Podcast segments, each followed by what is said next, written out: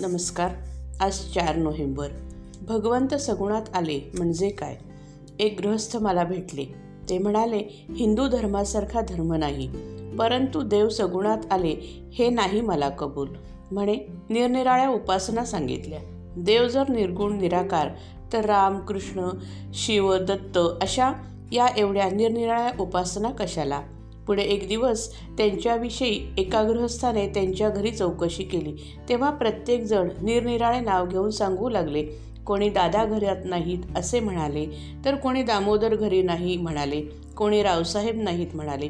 हे सर्व जरी म्हटले तरी त्या योगे भेटणारा मनुष्य ज्याप्रमाणे तो एक तो गृहस्थ एकच त्याप्रमाणे हे भगवंताच्या निर्गुणाचे सगुणात झाले.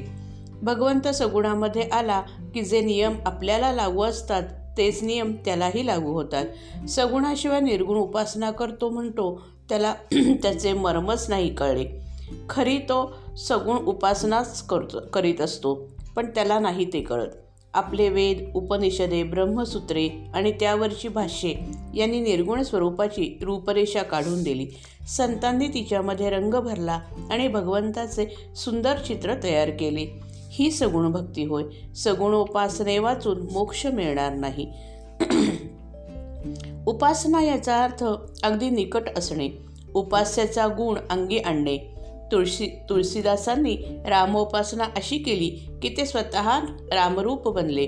तुळशीदासांचे रामायण ऐकत असताना मनुष्य तल्लीन होऊन जातो. रामरूप होण्यासाठी रामासारखे निस्वार्थी बनले पाहिजे. रामाने जग माझ्याकरता आहे असे न म्हणता मी जगाकरता आहे असे म्हटले. हा खरा परमार्थ.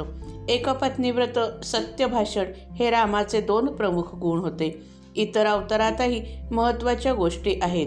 परंतु सर्वात रामचरित्र प्रापंचिकांना अत्यंत आदर्शरूप आहे. रामचरित्र सर्वांना सर्व काळी आदरणीय व अनुकरणीय होय. रामचरित्र वाचताना सांगताना अथवा ऐकताना आपण रामप्रेमात स्वतःला विसरून जाणे ही फार उच्च अवस्था होय. भगवंत हवासा वाटणे यामध्ये सर्व मर्म आहे. भगवंत हवासा वाटणे किंवा त्याची तळमळ उत्पन्न करणे हे भगवंताच्या हाती नाही ते संतांच्या हाती आहे. म्हणून संत संगतीने ते साधते. साधू संत येती घरा तोची दिवाळी दसरा असे आपण म्हणतो. संत दसरा आणतात मग दिवाळी आपोआप मागे येते. आमची वृत्ती विषयाकार झालेली आहे ती काढून संत सन्मार्गाला लावतात. तोच खरा मुहूर्त की ज्या दिवशी आमची वृत्ती भगवंताकडे होऊ लागली. भगवंताच्या प्रेमामुळे ज्याला समाधान मिळाले तोच खरा भाग्यवान. श्रीराम जय राम जय जय राम.